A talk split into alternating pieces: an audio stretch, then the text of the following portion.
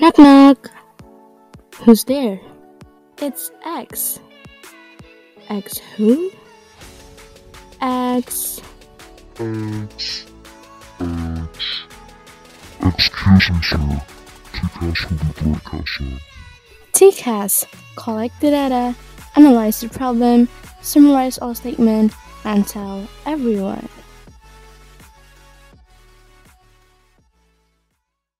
Assalamualaikum warahmatullahi wabarakatuh. Waalaikumsalam warahmatullahi wabarakatuh. First of all, let's pray and thanks to Allah Subhanahu wa taala who has given us blessing and guidance so we're able to meet here in good condition without any deficiency among us. Halo guys, welcome back to another episode of TCast. Setelah beberapa waktu berlalu nih, kalian pasti kangen banget kan buat dengerin Tikes lagi. Sekarang kita comeback nih dengan tema, moderator, dan narasumber yang berbeda loh. Halo semuanya, apa kabar? Aku Alvina dari Divisi Leadership. Dan aku Azlifa dari divisi yang sama kayak Alvina, yaitu Leadership. Sekarang kita balik ke topik ya. Kita mau bahas soal apa nih Ki buat Tikes kali ini?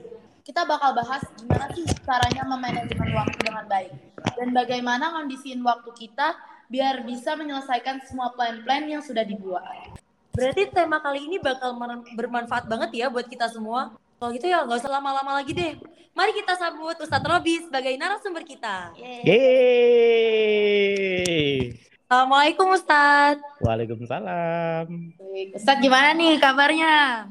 Alhamdulillah meski kondisi uh, cuaca yang kurang menentu dan lingkungan kita juga sedang diberikan banyak musibah, sakit, tapi kita semua masih bisa bertatap maya, kita bisa bertatap muka dan kita masih dalam lindungan Allah Subhanahu wa taala. Gimana nih kalian? Alhamdulillah kami berdua sehat insyaallah. Oke, alhamdulillah. Semoga Allah selalu memberikan nikmat sehat khususnya di masa uh, pasca pandemi ini ya Ustaz ya. Oke, pasti itu. Makanya kita selalu harus bersyukur sama nikmat apa pun yang Allah berikan. Dan terus berdoa supaya pandemi ini segera berakhir. Oh ya Ustaz, kan uh, di sini kami kan sebagai moderator dan Ustaz sebagai narasumber. Pasti kita bakal banyak nanya nih. Oke, ini, siap. kita tuh mau nanya nih start dari awal. Apa benar nih ya Ustaz ya? time management dengan self management itu hal yang sama atau beda? Uh, ada beberapa yang menyatakan dua hal itu sama, tapi ada beberapa orang yang menyatakan itu berbeda. Bergantung gini sih, uh, dia lebih uh, prefernya ke mana. Jadi kalau hmm. setiap orang ketika bisa memadukan itu, berarti dia menyatakan sama. Tapi ketika dia bisa memprioritaskan mana yang lebih priority dan mana yang second priority, maka dia bisa mengatakan itu beda. Jadi kalau menurut Ustadz uh, bergantung kepada masing-masing yang mendeskripsikannya. Nah, jadi bergantung pada pribadinya masing-masing tuh. Oh, jadi kayak sesuai kebutuhan mereka masing-masing. Oke, okay, betul. Oh, betul betul betul. Jadi sekarang saya udah tahu nih gimana perbedaan buat time management dan self management ternyata bisa barengan bisa juga bisa sesuai dengan kemampuan dan kebutuhannya masing-masing. Oke. Okay. Ngomong-ngomong ya Ustadz ya, gimana sih Ustadz strategi time management yang tepat? Kan di tengah kesibukan pasti susah ya buat melakukan time management yang baik. Apalagi kalau dilihat-lihat Ustadz Robi ini sibuk banget ya. Asik.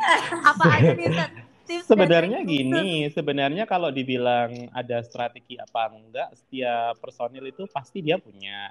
Cuma uh, tergantung pada kita menginputkan pada diri kita berkaitan dengan daily activity-nya kita bagaimana. Jadi kan kita punya kalau Ustadz tuh punya kayak gini istilahnya. Ada yang fardu ain, ada yang fardu kifayah, ada yang sunnah, ada yang makruh nih. Nah, jadi sehingga ketika apa yang akan kita lakukan itu sifatnya fardu ain, ya kita harus prioritaskan kalau itu fardu hmm. kifayah berarti setelah fardu ain. Nah, apalagi sunnah dan saya makro. Sehingga kalau misalnya Ustadz Robi jam 7 harus berangkat sekolah, nah itu termasuk dalam fardu ain atau fardu kifayah. Ini kita berkaitan dengan aktivitas ya. Jadi itu Ustadz Robi bisa katakan sebagai fardu ainnya nih. Jadi supaya jam 7 kita sudah harus berangkat sekolah. Lalu nanti kita punya uh, kelas di mana nih? Nah, kita ketika punya kelas di sini, itu juga merupakan daripada fardu ain. Nah, fardu kifayahnya bagaimana? Nah, misalnya uh, daily di kelas ada yang terlewat, misalnya Ustadz Robi tidak mengucap sholawat atau Ustadz Robi tidak menyapa. Nah, itu adalah bagian daripada hal yang sifatnya kifayah nih. Nah, jadi kalau kita sudah menginkludkan hal itu dalam keseharian kita, Pak Insya Allah kita tidak akan uh, keteteran. Jadi hal itu sudah bisa menjadikan uh, bagian dari prioritas. Sehingga kalau misalnya dibuat time management, kalau itu sudah terpatri di sanubarinya kita, ya insya Allah nggak ada yang sulit karena kita sudah akhirnya sudah membiasakan diri kita terhadap apa yang harus kita lakukan, apa yang harus kita laksanakan, gitu. Oh berarti uh, tips sama trik Ustadz itu gimana cara uh, melakukan time management itu harus tahu mana yang fardu kifayah, mana yang fardu ain. Oke okay, betul. Kayak misalnya gini, kita sholat gitu kan kalau misalnya kita dengar azan langsung kita uh, sholat, ya udah itu kan adalah bagian dari prioritas. Jadi yeah. kita memprioritaskan Allah nih, mau kita di luar atau mau kita lagi jalan. Tapi kalau kita sudah terbiasa dengan itu, maka ketika kita dengar azan, ya kita merasa diri kita nggak enak, nggak enak sama siapa, nggak enak sama Allah, karena Allah sudah manggil kita. Nah, kayak gitu. Oh, berarti itu strategi Ustadz ya. Yes. Nah, terus ada lagi nih kalau misalnya Ustadz, kita udah men-time management nih, mana yang uh, fardu ain mana yang fardu kifayah. Tapi tiba-tiba ada satu eh dua pekerjaan yang itu benar-benar wajib tapi dilakukan barengan sama sama oke jadi kita harus bikin timeline. Misalnya ini Ustadz Robi dalam satu hari ini uh, tadi harus tausiah morning. Habis tausiah morning Ustadz Robi tadi kan sebenarnya janjian sama kalian tepat jam 8 Lalu ternyata Ustadz Robi ada dipanggil nih dari HRM untuk uh, ngajar, untuk praktek ngajar. Ya kita harus lakukan bagaimana uh, dengan kapasitas kita, dengan waktu yang sama dan nggak mengecewakan semuanya, tapi bukan berarti kita ingin membahagiakan orang lain di sekitar kita enggak loh ya. Karena kita sekarang lagi trennya ini uh, men mensusahkan diri kita hanya untuk membahagiakan orang lain bukan? Tapi artinya kita uh, ada prioritas yang harus kita lakukan dan kita kerjakan meskipun itu bebarengan dengan artian kita membuat sebuah appointment. Nah jadi janjinya harus kita uh, tulis kita lakukan dan uh, akhirnya mana yang harus menjadi prioritas second prioritas, third prioritas itu akan dijalankan. Hari ini Satrobi setelah praktik ngajar, Satrobi podcast sama kalian, habis nanti hmm. survei lapangan, nanti jam 12 hmm. ada rapat berkaitan dengan karir kalian gitu kan. Jadi uh, itu semua ada ada di list. Jadi kita list, terus jamnya kita tulis dan kalau misalnya kita ada satu halangan ya kita sampaikan kayak Ustadz nih kayak tadi kan harusnya jam 8 sama kalian tapi Ustadz Robi mau hmm. praktek ngajar dulu ya saya sampaikan biar yang menunggu itu menunggu itu diberi kepastian gitu sih. Oke, kalau gitu Tat ngomong-ngomong nih ya Tat, uh, kan kita udah buat jadwal nih, udah bikin uh, time management yang bagus, tapi kadang masih ada tuh orang yang gagap kalau misalnya menghadapi dua kegiatan di satu waktu. Menurut Ustadz, gimana caranya walaupun ada hal-hal yang terjadi di luar rencana, tapi time management kita tidak terganggu oleh perubahan jadwal tersebut, Ustadz? Nah, karena tadi uh, Alvina ini uh, bilang gagap ya, berarti dia belum terbiasa. Dia belum solve terhadap apa masalah yang dia miliki. Jadi kalau menurut Ustadz, kita harus menjadi solve dari diri kita masing-masing. Nah, berarti ketika dia gagap, belum membiasakan terhadap satu hal yang datang dengan bebarengan. Artinya kalau misalnya kita sudah mempunyai dua event dan itu bareng, maka kita harus punya uh, first prioritasnya siapa. Nah, second prioritasnya ini siapa. Dan kita harus benar-benar menyampaikan nih ke yang sudah membuat appointment sama kita supaya kita sebagai orang yang akan terlibat ini bisa melaksanakan dengan baik, orang yang melibatkan kita juga tidak menunggu kita. Jadi artinya kalian harus bisa memberikan uh, satu jawaban yang nantinya mereka tidak menunggu. Nah, jadi semuanya nanti akan berjalan dengan baik. Nah, berkaitan dengan gagapnya tadi, karena belum membiasakan diri. Kalau insya Allah dibiasakan, insya Allah dilakukan dengan uh, baik, uh, hal itu tidak akan terjadi kok. Karena nanti balik, balik lagi, kalau kita sudah uh, terbiasa, ya insya Allah kita akan biasa. Gitu. Oh, berarti kayak kunci besarnya tuh kita harus fleksibel bisa uh, ngelakuin apa aja hal yang harus okay. membiasakan diri ya. Betul, betul. Apalagi nanti kalau misalnya sudah tahapan sekolahnya lebih tinggi, artinya kan uh, kita juga sudah komitmen dengan ikut organisasi. Nah, dari situ kita kalau misalnya tidak bisa punya first prioritas, second prioritas, ya akan gegap Nah, jadi harus dibiasakan. Benar, benar, benar. Terus setelah misalnya kita nih udah bikin time management, udah bikin jadwal, udah misal kita udah rajin nih bikin jadwal, tapi itu kadang kita sendiri nggak ngejalanin jadwal gitu loh. Kita kadang nggak konsisten dengan time management yang udah kita jadwalin. Itu gimana sih tips biar kita tetap konsisten sama time management? Nah, komitmen. Jadi kalau kebanyakan yang tidak konsisten itu mereka tidak komit. Nah, karena kalau tidak komit berarti dia tidak akan mendapatkan hasil dari komitmen tersebut.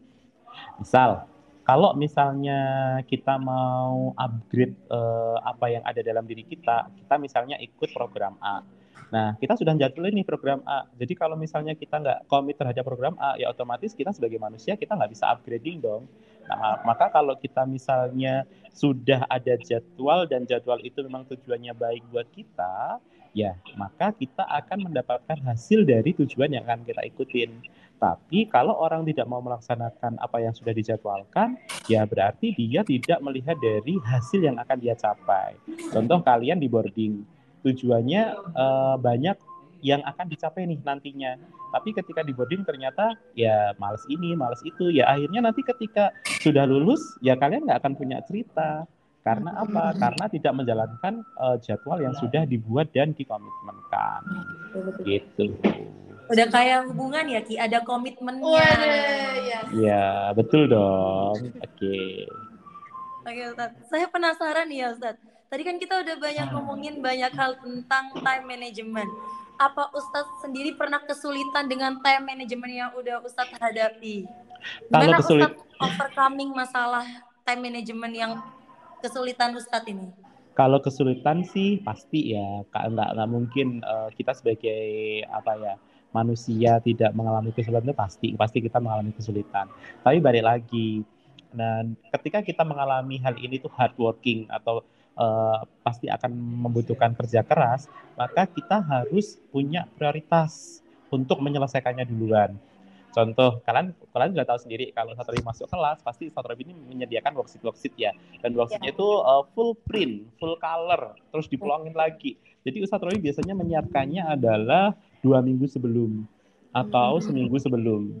Nah, jadi supaya apa? Saat nanti eksekusi, Ustadz Robi sudah uh, benar-benar well prepare. Yes. Jadi kalau misalnya Ustadz pribadi adalah bagaimana hal yang sudah kita tahu itu sulit, kita siapkan jauh-jauh hari. Contoh, Betul. kalian akan masuk di perguruan tinggi jurusan ini. Dengan kalian ikut bimbel, berarti kalian sudah well prepare.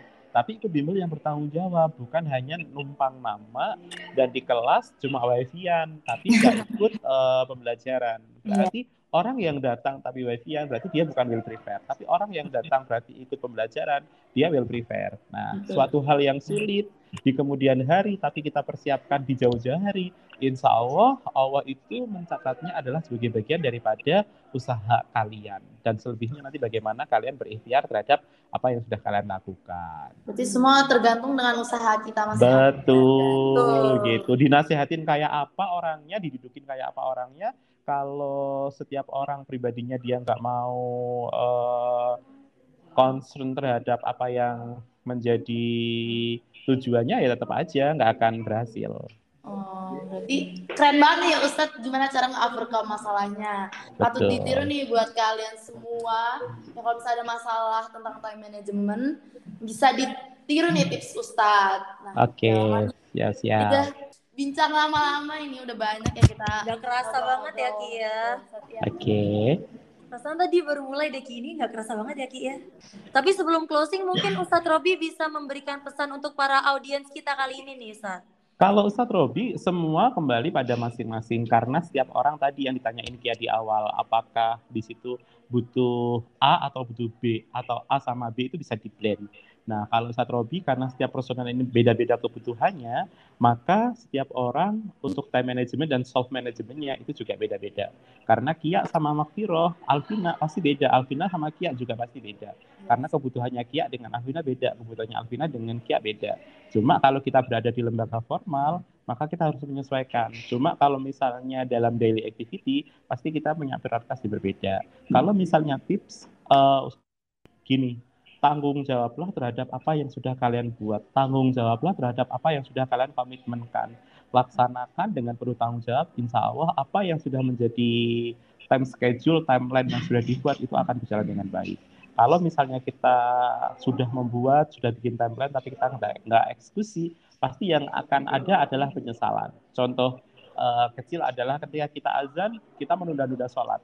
Pasti dalam hati kecil kita, kita akan uh, berkata, ya kenapa aku harus nunda? Kalau asar sudah mau ketemu maghrib tapi ketika kita sudah mendengar asar azan asar kita sudah melaksanakan asar ya kita akan lebih lega. Karena ya, apa? betul, panggilan betul, Allah betul. itu sudah kita prioritaskan. Jadi ya, semua kembali pada kita gitu. Eh, kami mau berterima kasih banget buat Ustadz Robi atas ilmunya yang sangat bermanfaat banget. Bermanfaat. Oke, sama-sama. Buat ilmunya di episode Tikes kali ini, terima kasih juga para audiens Tikes yang udah dengerin kita dari awal sampai akhir podcast. Oke. Sebelum kita akhiri, saya ingin mengucapkan terima kasih pada semuanya. Mari kita akhiri dengan membaca hamdalah bersama-sama. Alhamdulillahirrahmanirrahim. Jangan lupa tetap jaga kesehatan dan selalu pakai masker karena pandemi COVID-19 belum benar-benar berakhir. Saya okay. dan saya Alvina. Sampai bertemu lagi di episode selanjutnya. Wassalamualaikum warahmatullahi wabarakatuh.